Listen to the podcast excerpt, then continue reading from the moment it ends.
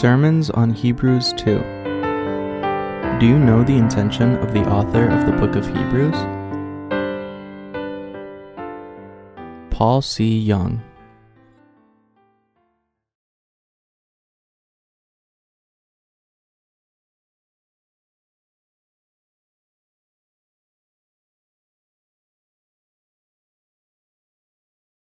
Chapter 1 The word of salvation testified at various times and in various ways. Hebrews chapter 1 verses 1 through 3. God, who at various times and in various ways spoke in time past to the fathers by the prophets, has in these last days spoken to us by his Son, whom he has appointed heir of all things, through whom also he made the worlds who being the brightness of his glory and the express image of his person, and upholding all things by the word of his power, when he had by himself purged our sins, sat down at the right hand of the majesty on high. The book of Hebrews shows us in diverse ways how the prophets were able to endure and overcome persecution. So, when we study the book of Hebrews, we can learn about the overall contours of the Bible from both the New and Old Testaments. The book of Hebrews is therefore very important, but unfortunately, what most people remember from Hebrews is basically just chapter 11, which describes the people of faith. However, the reason why the book of Hebrews is so indispensable to us is because it was written for the Jews who had converted to Christianity. In other words, most of them were strong followers of Judaism who came to realize that Jesus Christ was in fact their Savior, accepted him by faith, and were thus saved. Due to the fact that they were still confused with their old faith, the messages in Hebrews should be considered very important to us today also. With respect to what we have accepted, although we testify that we believe in Jesus, the question remains whether or not Jesus is really our personal Lord and God. Put differently, the book of Hebrews is the precious word of God that enables us to realize the Lord is indeed our Savior and that He has solved away the problem of all our sins rather than believing in Jesus just because others believe in him, and it demonstrates the preeminence of Jesus Christ. Just as there were converts from Judaism to Christianity, in this age also there are many people who have converted to Christianity from another religion. Rather than attending church merely out of habit or duty and saying with empty words that Jesus is our Savior, we should realize that our souls need to make a sincere encounter with God in a concrete way through the gospel of the water and the Spirit, and that we need to make an earnest confession of faith to say that Jesus Christ is indeed our Savior. As such, I believe the gospel of the water and the Spirit is something that must be found individually, heard with the ears, and accepted into the heart.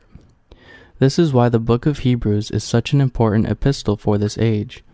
It is the epistle of confirmation that enables us to encounter the righteousness of the Lord in a personal way. But the Jews faced barriers when they sought to believe in Jesus. First of all, they had to recognize that Jesus was the very Messiah promised to them as prophesied about in the Old Testament.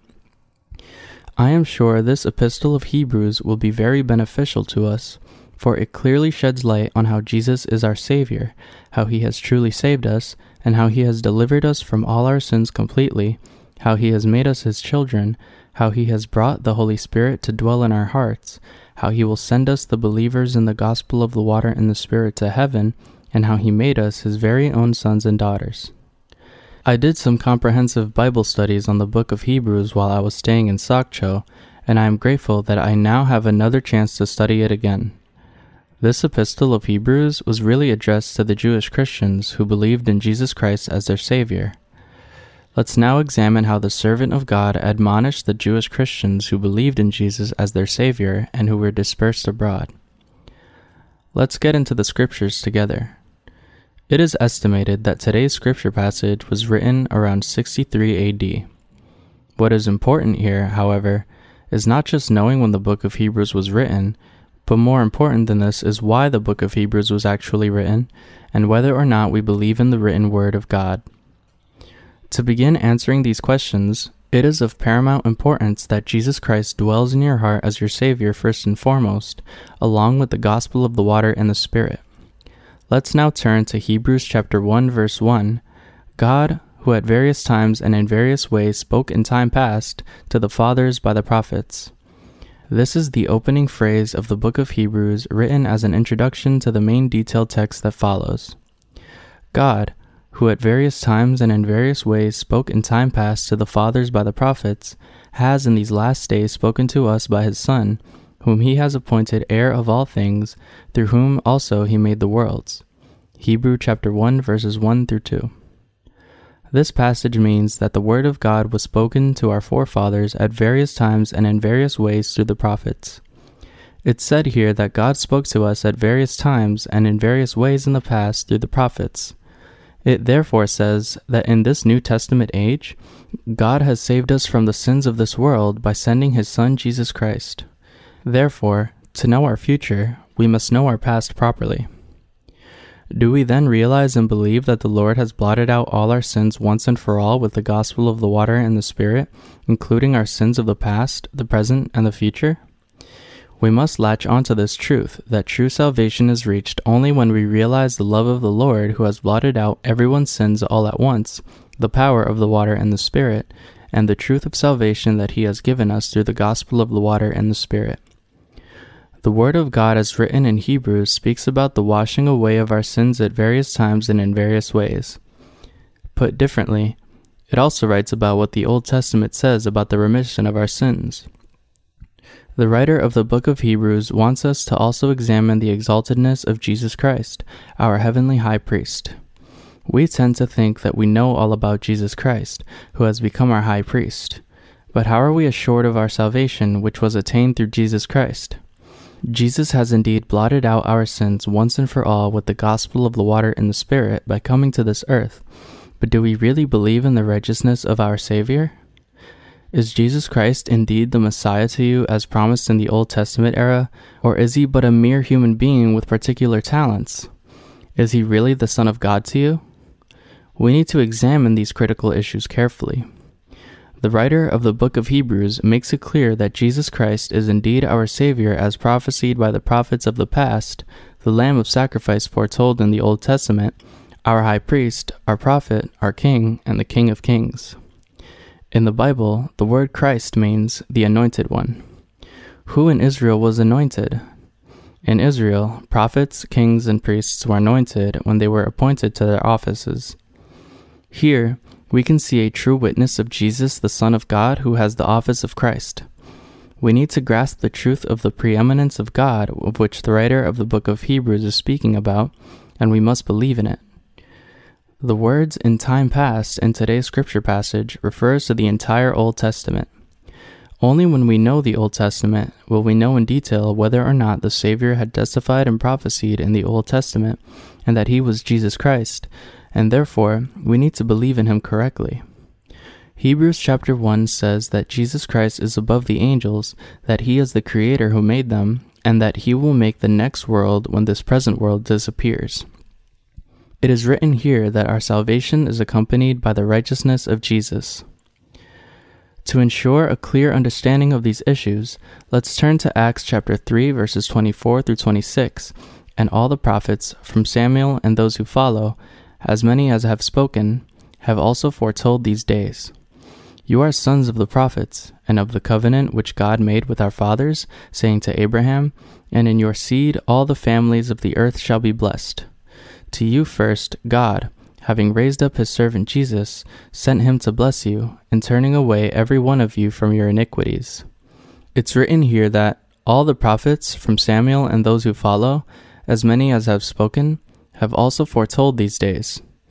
The age of judges began with the end of the age of the law of Moses. Judges began to rule Israel as its leaders after the days of Joshua, and the prophet Samuel was born during this time. The Bible says that God was with Samuel and let none of his words fall to the ground. Now recall what we have just read in Acts chapter 2 verse 24. All the prophets, from Samuel and those who follow, as many as have spoken, have also foretold these days. This means that what all the prophets from Samuel onwards spoke about was pointed to no one else but Jesus Christ. That is why when we turn to Acts chapter 3 verses 25 through 26, we see God's servant saying to the people of Israel, You are sons of the prophets, and of the covenant which God made with our fathers, saying to Abraham, And in your seed all the families of the earth shall be blessed. To you first, God, having raised up his servant Jesus, sent him to bless you in turning away every one of you from your iniquities. It's written here, In your seed all the families of the earth shall be blessed. To whom does this seed refer to then? It is shown in Genesis chapter 12, verse 3. I will bless those who bless you, and I will curse him who curses you, and in you all the families of the earth shall be blessed. God had said to Abraham time after time that he would bless all the families of the earth through Abraham's seed. When God said in Acts chapter 3 verse 25, "In your seed all the families of the earth shall be blessed," he was referring to no one else but Jesus Christ.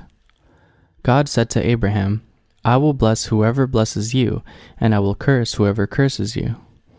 Abraham then said to God, Lord, what will you give me? My heir is Eliezer. God then promised Abraham, No, I will give you a son, and I will bless everyone through your seed. He who fulfilled this promise is none other than Jesus Christ. Jesus Christ, in other words, is the source of all our blessings. Without him, we cannot receive any blessings from God at all. But once we know Jesus Christ correctly, you and I can clothe ourselves with every blessing. Therefore, unless one has the correct understanding of Jesus Christ, his faith is really a false one. To truly believe in something, one must know the object of his faith clearly. Knowledge precedes faith, and the latter is a consequence of the former. Those who believe in Jesus Christ without understanding him correctly as the true Savior, who has come by the gospel of the water and the Spirit, do not really believe in Jesus Christ as their Savior. If you are still shrouded in doubts and believe in Jesus as your Savior according to your own notions, your faith is a mere religious faith. Religious faith is not the true faith. The Bible says that we must not believe in Jesus Christ according to our own interpretation or will. This means that our faith in and obedience to Jesus must be preceded by the knowledge of the righteousness of God. True salvation is given from God above, and only through the gospel of the water and the Spirit. The Lord is saying to us, If you believe in me according to your own will, don't call yourself a believer. How do you intend to believe in my righteousness when you don't even know it? How can you say that you believe in me when you don't even know my righteousness? Do not say that you believe in me. Today, many people testify that they believe in Jesus Christ as their Savior. But God is saying that those who have such faith cannot say that they really know and believe in His righteousness. This kind of faith cannot satisfy God's desire. God the Father said that He would bless the entire human race through Jesus Christ. This word was spoken after God had prepared everything for us to receive the blessing of salvation, and He actually fulfilled it all. God is not someone who is all talk and no action. Our Lord is the source of all blessings. He is our Savior, and He is the King of kings. It is through the righteousness of this Jesus Christ that we are saved by faith and enjoy everything.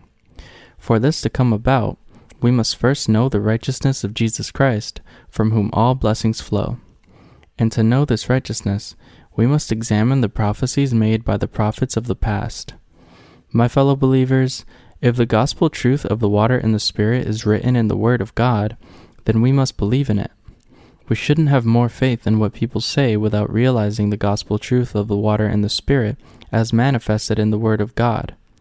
This applies to what many pastors say as well.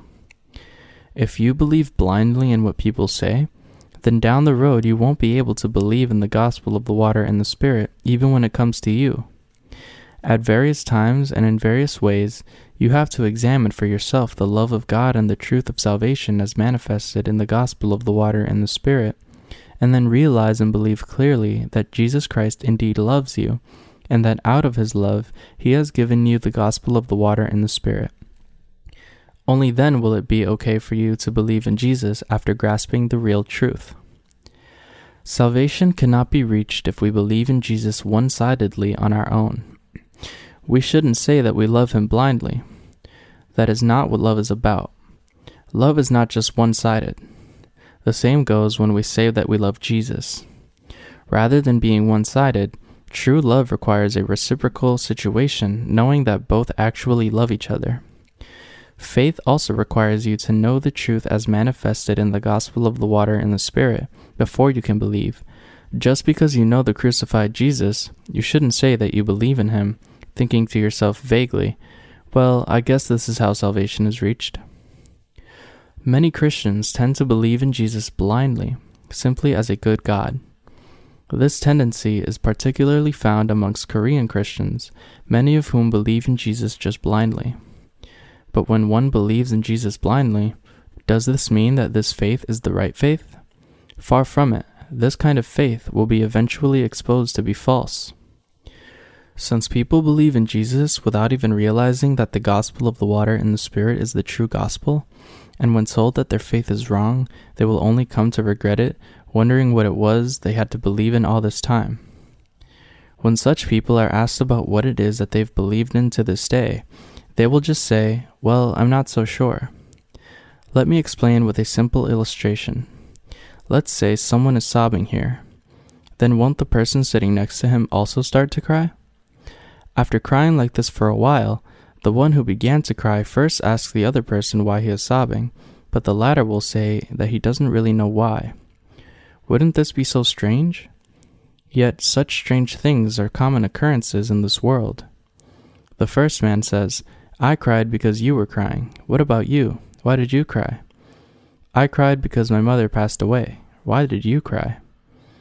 Although this may seem like nonsense, what's important is that we shouldn't believe like this when it comes to the washing away of our sins. Because so many people say they believe in Jesus as their Savior, there is a tendency for many around them to also say they believe in Jesus. Such hurting takes place in many churches. There are many Christians who believe in Jesus blindly. Because it's claimed that the Holy Spirit is received if one just believes in Jesus and prays to Him, Many people try to receive the Holy Spirit by praying like this. Since it's also said that one can go to heaven if one just believes in Jesus arbitrarily, many people think like this. For Koreans, such pastors as Reverend Kwon Young Choi, Sung Ju Yang Ho Song, and so forth are considered to the predecessors of faith.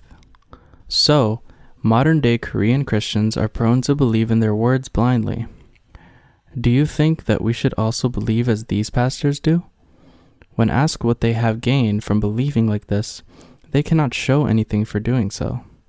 There is a marked tendency among today's Christians to misbelieve when it comes to the righteousness of God.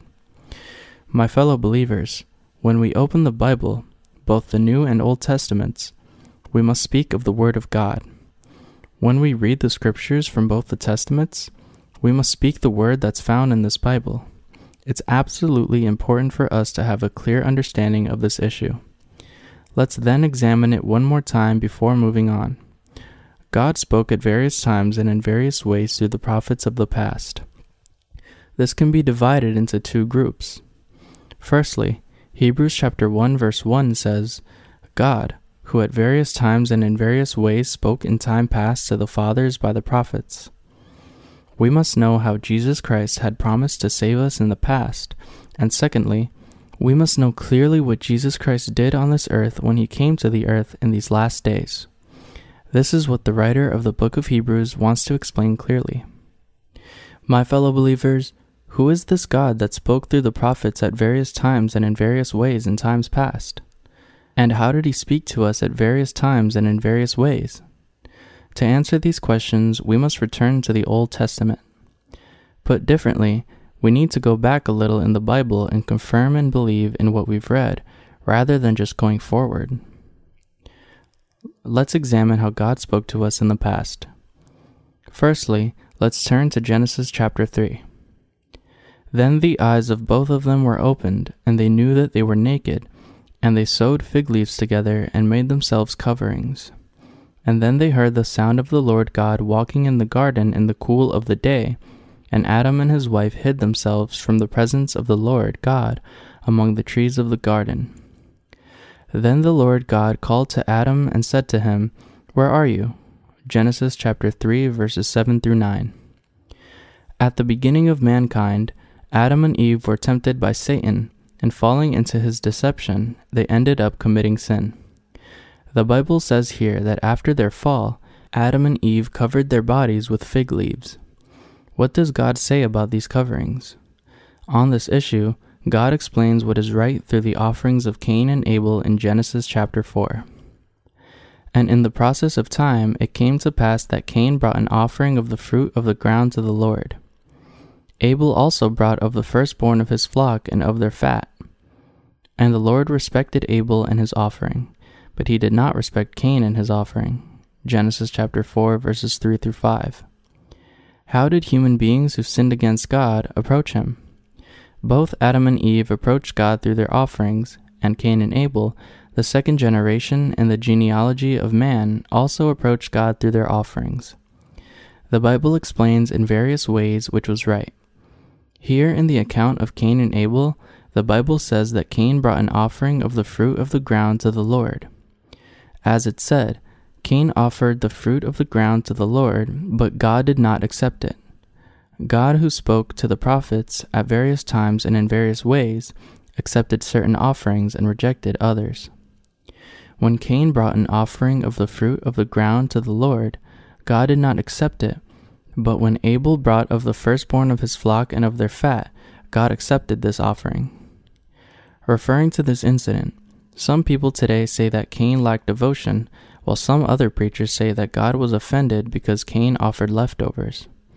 My fellow believers, why did God accept Abel's offering but reject Cain's offering of the fruit of the ground?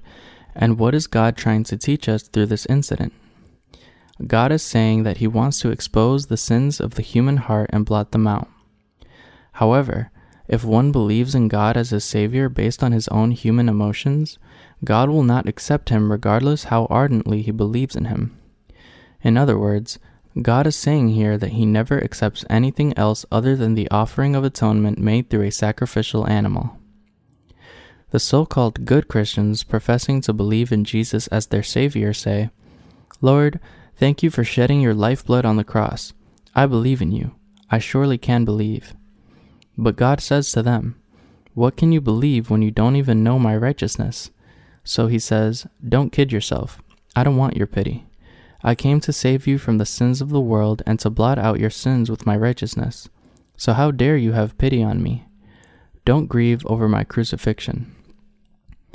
There really are many Christians who believe in the crucified Jesus Christ out of pity according to their own thoughts and notions. There are many of these kinds of Christians living in this age. Although these Christians say that Jesus was crucified to death for sinners, they all believe only in his shed blood just to placid their own conscience, as though they were doing him a favor. If we, who are mere creatures, were to believe in the blood of the cross alone without knowing all the righteous work of God as carried by Jesus, then we would just be soothing our own consciences. What we really need to do is realize fully and believe fully in how God has saved us from our sins through the gospel of the water and the Spirit, what promises God had made to our forefathers and kept them, how he fulfilled these promises, and what the sacrificial offerings are as desired by God. And with this faith, we should thank God for his righteousness. It's because the righteousness of God has been preached to us that we believe in God with gratitude, knowing that our sins have disappeared no one can say on his own that he believes in the righteousness of God without even knowing it. If we say that we believe in the righteousness of God without actually knowing it, then we would be lying. That is just man's own one sided, unrequited love. Put differently, it's no different from a stalker. Genesis chapter 3 describes how Adam and Eve sewed fig leaves together and made coverings for themselves after they sinned against God. From the moment Adam sinned against God, the entire human race came to have sin in his heart, and as a result, it became a habit for human beings to try to cover themselves up to embellish their outside appearance. The religions of the world today are products of this habit. So people think that God would somehow have mercy on them if they do good deeds. But we need to realize here that God does not just approve us as sinless beings on account of the good deeds that we've done. Fundamentally, what God wants from us is to blot out our heart's sins. It's to enable us sinners to be born again through his righteousness that God made his Son be baptized by John and lead him to be crucified to shed his lifeblood. In other words, through his righteousness, God wanted to turn the believers into his perfect and flawless children. God doesn't want to just recycle our shell for his use, but he wants to turn us into completely new creatures. To draw an analogy to a car, God wants to replace the whole thing, from the engine to the tires and the whole chassis. He doesn't want a car that just has new tires and door handles while the engine remains the same. Rather, he wants a completely new car. God wants to blot out our sins once and for all with his righteousness, and to thereby wholly make us his own children. In other words, he wants to change even our souls with the gospel of the water and the Spirit. With the gospel of the water and the Spirit that washes away all our sins completely and perfectly, God intends to change us, his believers, into righteous people. The problem, however, is that we are trying to believe in Jesus Christ based on our emotions. My fellow believers, Cain's mistake is that he brought the fruit of the ground as his offering to God. This implies that God is not pleased with the kind of faith in which people believe in Jesus as their Savior and follow Him only according to their own emotions or will. The offering made of the fruit of the ground is the same as not knowing the righteousness of God. Some people give up their lives for the Lord even as they neither know nor believe in the gospel of the water and the Spirit. There is a man called the Saint of Africa. When you look at this doctor's theological publications, you will see him asserting, Jesus is not God, he is just a creature. This man went to Africa and served the poor with his medical care program but in his publications, he denied the divinity of Jesus. God will judge whether it is right or wrong to work for Jesus without even believing in his divinity. When such people believe in Jesus, they believe out of their fleshly gratitudes. So their faith is one that is grateful to the Lord only for being crucified to death for them. But this kind of faith just entails believing in Jesus in carnal terms. Even though these Christians diligently serve the needy with the fruit of the ground before God, do missionary works, and worship God piously, all their faith is just like the fruit of the ground. In other words, God does not accept the faith of those who claim to be doing God's work without recognizing his righteousness. My fellow believers, before I truly found the righteousness of the Lord, I was also very devoted to his work. Just as the Apostle Paul was a devoted man, so was I zealous. However, the Lord did not accept my faith. My fellow believers, when someone who doesn't have the righteousness of Jesus Christ in his heart finds himself alone, his heart will be empty. He doesn't feel so empty when he is surrounded by others, but when he is alone, he knows that his heart does not have faith in the righteousness of Jesus Christ, so he feels void when he finds himself all alone. There is not even a trace of the righteousness of God in his heart. In contrast, someone who has Jesus Christ in his heart will always be accompanied by his righteousness and he believes in it, whether he is alone or in the crowd, and regardless of where he is in this world.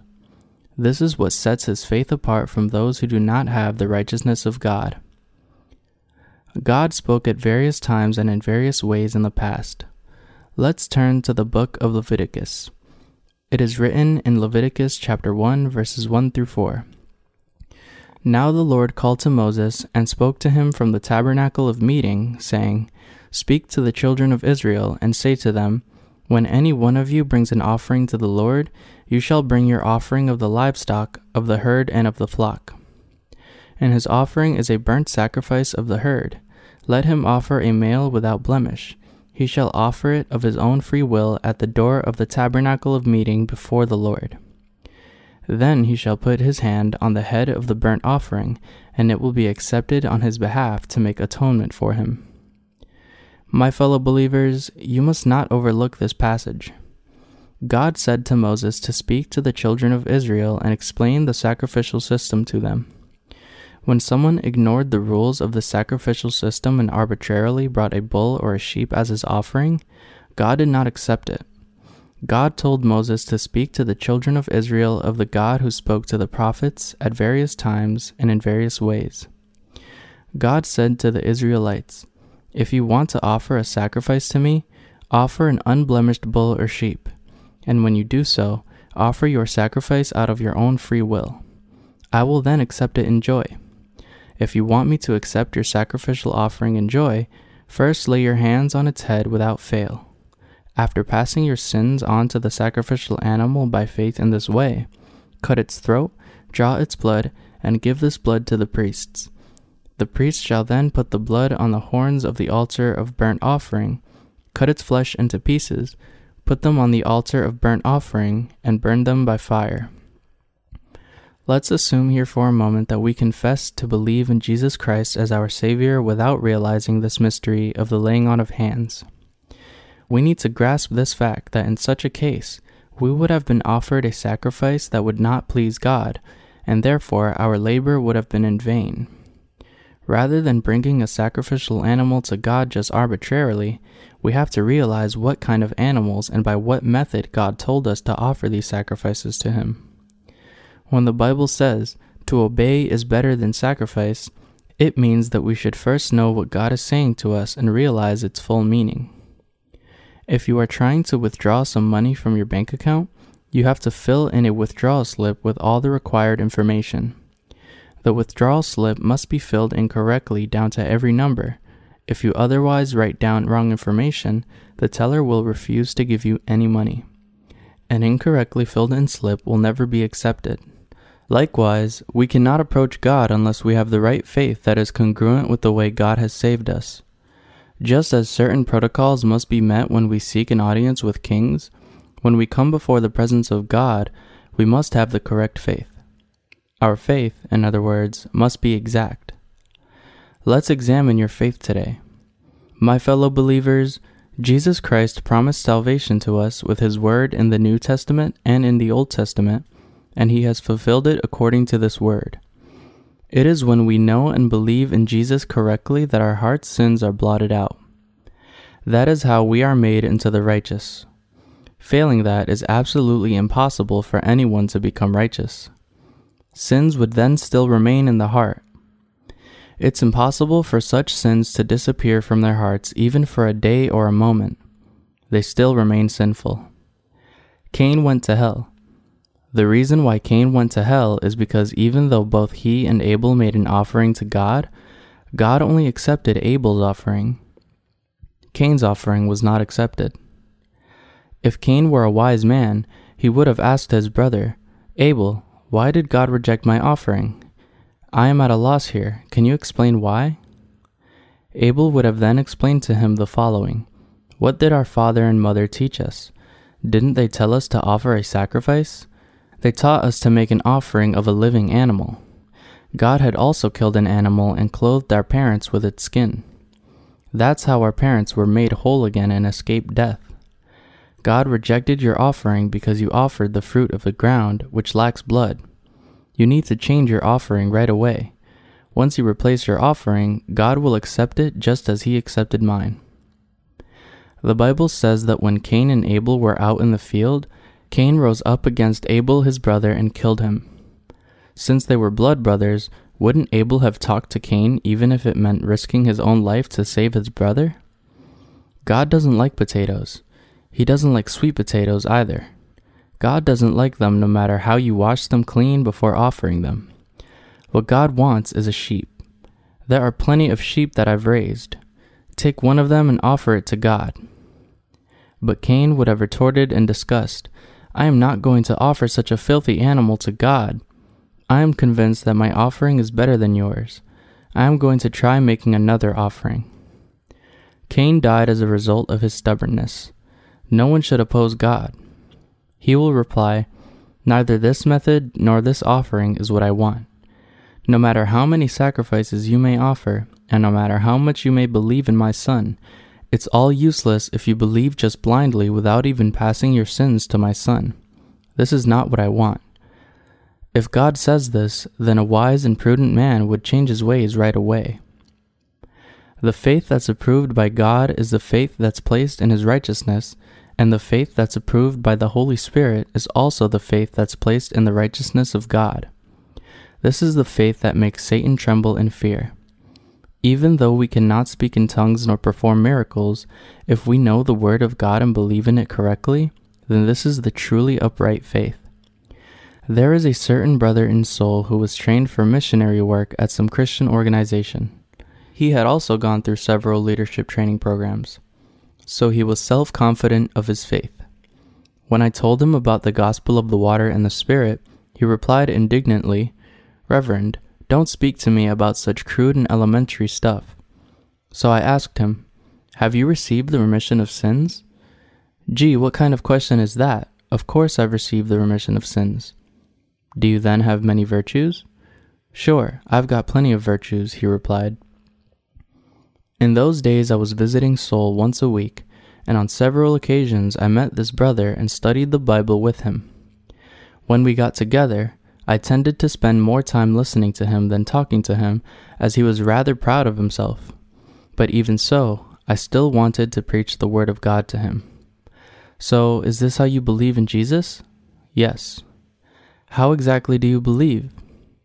I believe that Jesus is my Savior, and I believe that He shed His blood for me in my place. Oh, I see. So that's how you believe. You believe that Jesus shed His blood on the cross for you, and that you have been saved from your sins. Good. You've learned well. Let's then turn to what the Bible says how we should learn about salvation and the gospel of the water and the Spirit. Let's find out which faith is really approved by Jesus.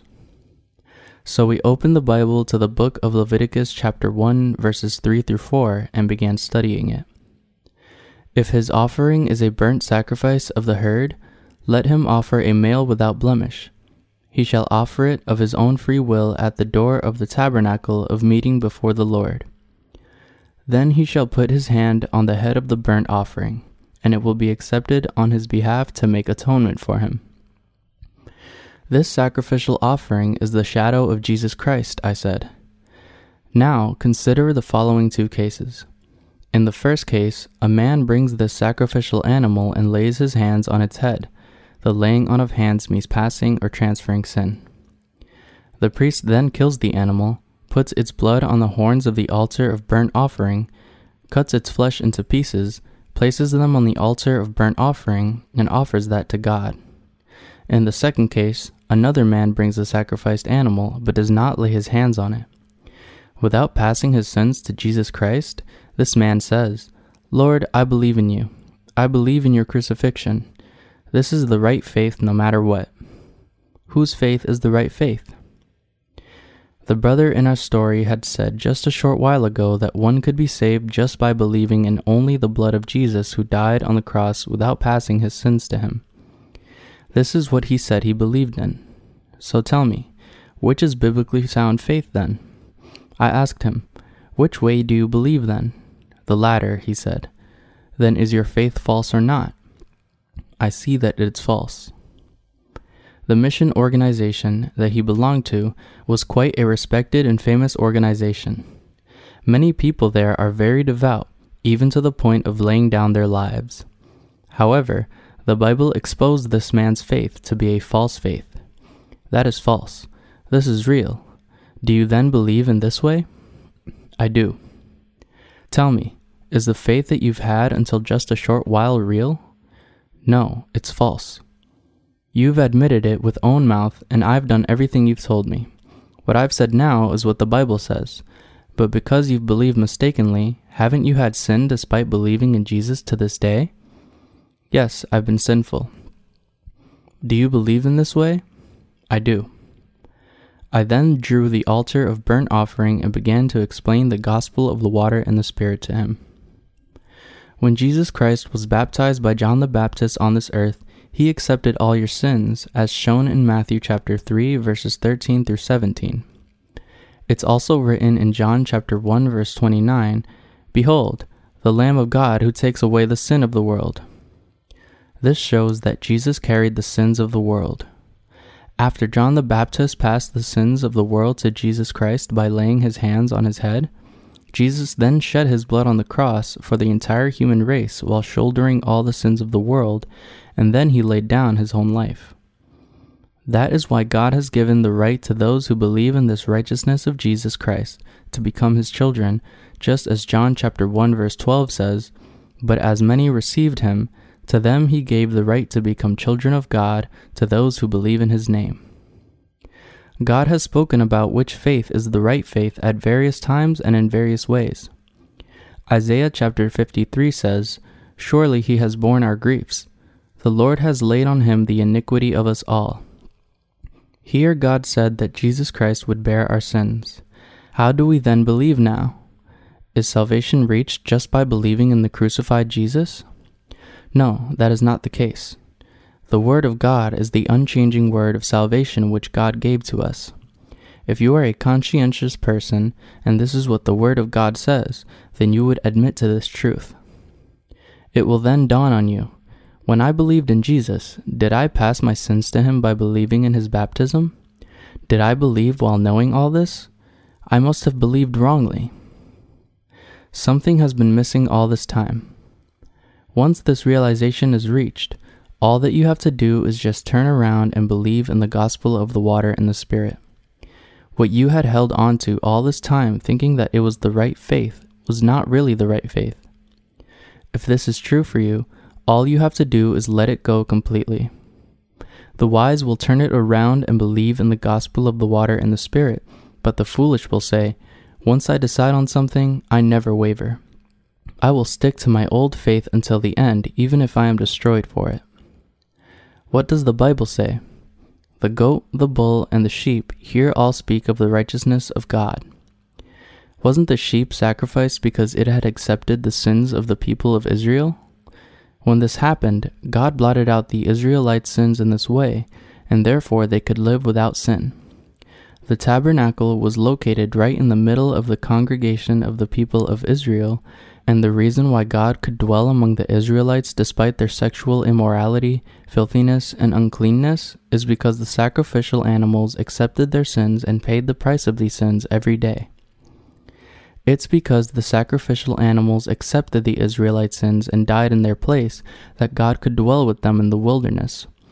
How then can you and I walk with God today, even as we are living in this filthy and dreadful world? The secret to walking with God is believing in Jesus Christ exactly according to his way of redemption, that is, according to his word. The baptism that Jesus received from John the Baptist, as described in Matthew chapter 3, was a rite in which Jesus bore all the sins of mankind. Just as the laying on of hands was a ritual, and just as the Israelites' sins were passed on to the sacrificial animal through this ritual, it was also through a ritual that Jesus accepted our sins in the Jordan River. Doesn't the Bible say, Repent, for the kingdom of heaven is at hand? From the days of John the Baptist until now, the kingdom of heaven suffers violence?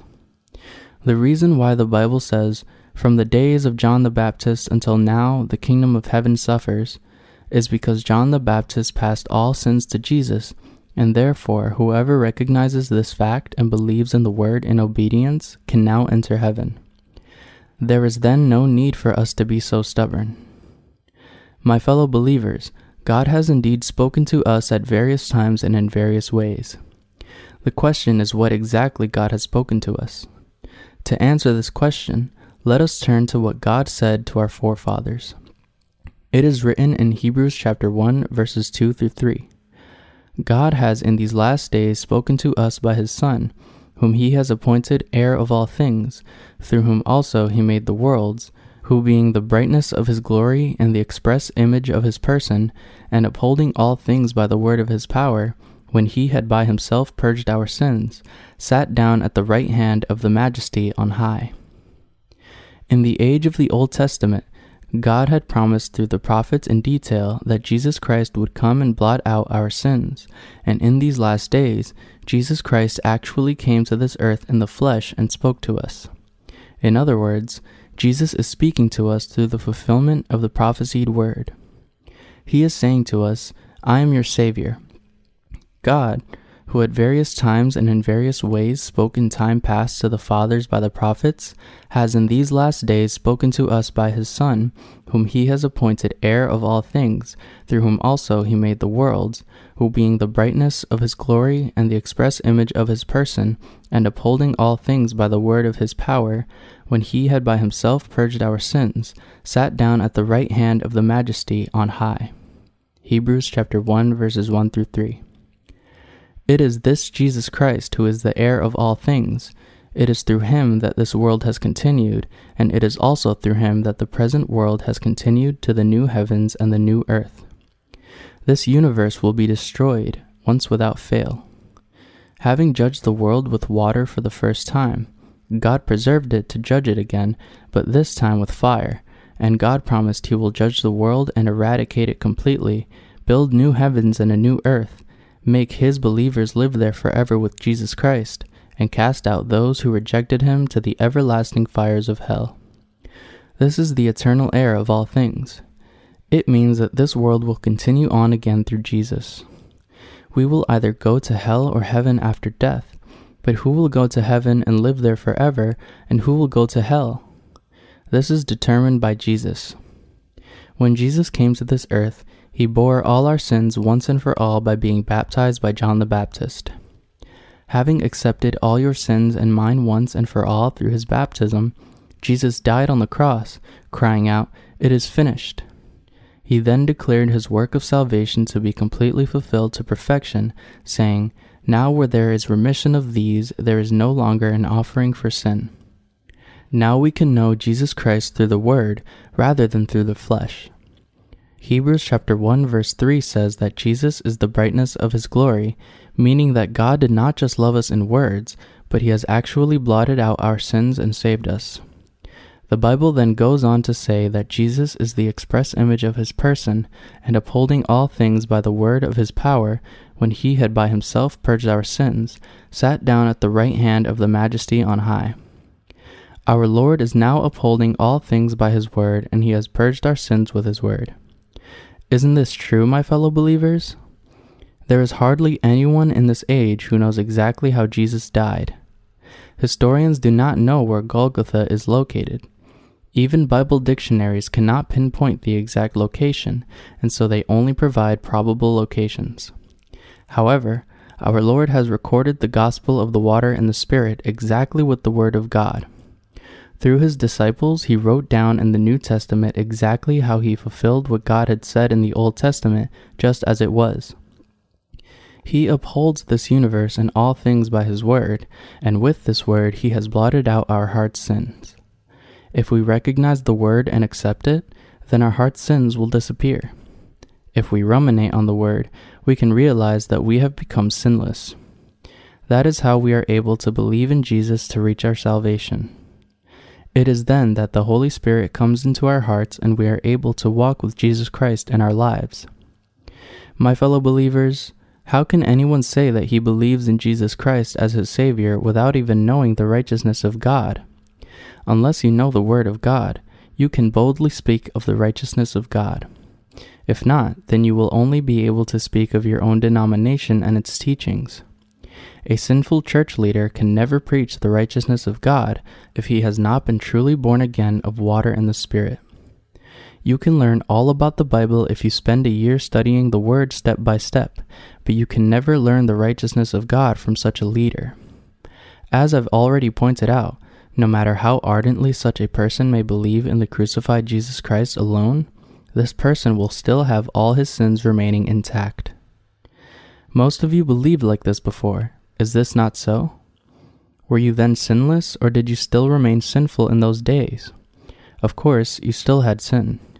You turned sinful every time you committed sin. Your faith was little more than your human emotion, for you believed according to a human perspective. It was your own will. That's why you had sin. As long as one believes in Jesus according to his own emotion and will, his sins will not disappear from his heart, no matter how ardent his faith may be. Even if one is willing to lay down his life for his faith, God does not approve this kind of faith. It is with the Word that God has purged our sins. It is when you know and recognize the Word that you receive Jesus with this recognition. It is then that your sins are purged from your heart by this Word. The Word of God is God Himself. It's when you acknowledge this Word of God that God approves of you saying, You are right, your faith is right. My fellow believers, what does the writer of the book of Hebrews say we must do for our faith to be really approved as the right faith? Why do people not address this issue when they open this passage? Why do they not say that sin is blotted out by the word? for too many Christian sins are not blotted out by the word, but in a vision of some sorts. There are many Christians who believe like this nowadays, saying, In my dream I saw Jesus shedding his blood on the cross, and he told me in this dream, I died for you like this. So I believe that Jesus is my Savior Lord. They can't answer when asked, How were you born again? By what word were you born again? When were you born again? Based on which word can you be sure that you have become sinless? They just believe in Jesus blindly without any knowledge. That is why they cannot be sure of their own salvation even as they claim to believe in Jesus, and neither their listeners nor God can verify their salvation. This is why they end up drifting away, and this is also why their lives of faith are so lethargic. Am I saying something wrong here, my fellow believers? We must speak exactly as the Bible says. Only then can we receive blessings from God, be honest, prevent our faith from going astray, turn around from our mistaken ways, and have the right faith. Once you achieve this through the Word, you will follow Abraham's words, and therefore you will become a forefather of faith. Because you follow the Word, you will be blessed just like Abraham. It is from the seed of Abraham that Jesus Christ was born, and it is Jesus Christ who fulfilled all the Word as prophesied in the Old Testament. This Word became flesh and came to dwell among us. My fellow believers, if we believe in Jesus according to the Word, then we will receive the same blessings that Abraham received. We will become the same righteous people. God called Abraham a righteous man. He also called Noah a just man, perfect in his generations. How can we then become righteous people like Abraham and Noah? We are made righteous by recognizing the Word and accepting the truth by faith that God has saved us through the gospel of the water and the Spirit. How is your faith and mine then? In the past, our faith was too human, too willful, and too superstitious. We believed in anything carelessly. When we look back, our faith was so ridiculous. Tragically, many Christians are still beholden to such mistaken faith. Frustrated by this, I have had all my sermons recorded and transcribed to be shared, but if people don't believe, then it's their fault. We have done everything we can. My fellow believers, the wise are those who love their own souls. They are the ones who love the next world after death and acknowledge God. They are those who never ignore what God has done for them. These are the wise. Someone who builds his house on the rock is someone who fears God. Whatever it may be, if it's what God said, then we must say that we too agree with it. If the Word of God is different from our thoughts, then the right thing for us to do is admit that our thoughts are wrong. We must always say yes to God's Word, regardless of what happens to us, whether our ego is bruised or we are put to shame. Such people, my fellow believers, are those who are poor in spirit. It's these people who fear God, and they are the blessed.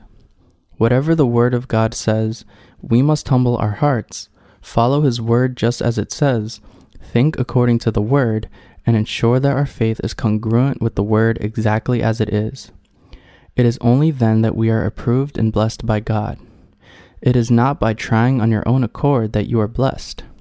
Today, I visited a college campus and saw many posters with the word dedication. There was a group of very devout Christians gathered here claiming to have dedicated all their lives to the Lord and talking about devotion on and on. However, my fellow believers, you must remember that it is not the devout who are dedicated to their own piety who are blessed like Abraham, but it is those who recognize the word before God, even if they have not done anything for him. Do you believe in this, my fellow believers? You must admit everything exactly as the word says. Regardless of who is speaking or what scriptures they are quoting, one must speak according to what the word says. The word must be spoken just as it is. Isn't this what anyone with integrity should do? Are we not such people? Even though we have done nothing and we are insufficient, there is one thing that we can do to please God, and that is obeying the word of God and submitting ourselves to it. My fellow believers, what brings the most joy to God? is not just any suffering, but a living one. Those who break down their egos, recognize God's word of righteousness, and follow this word in obedience, these are the ones who please God the most, and I believe that these are also the ones who are blessed by God.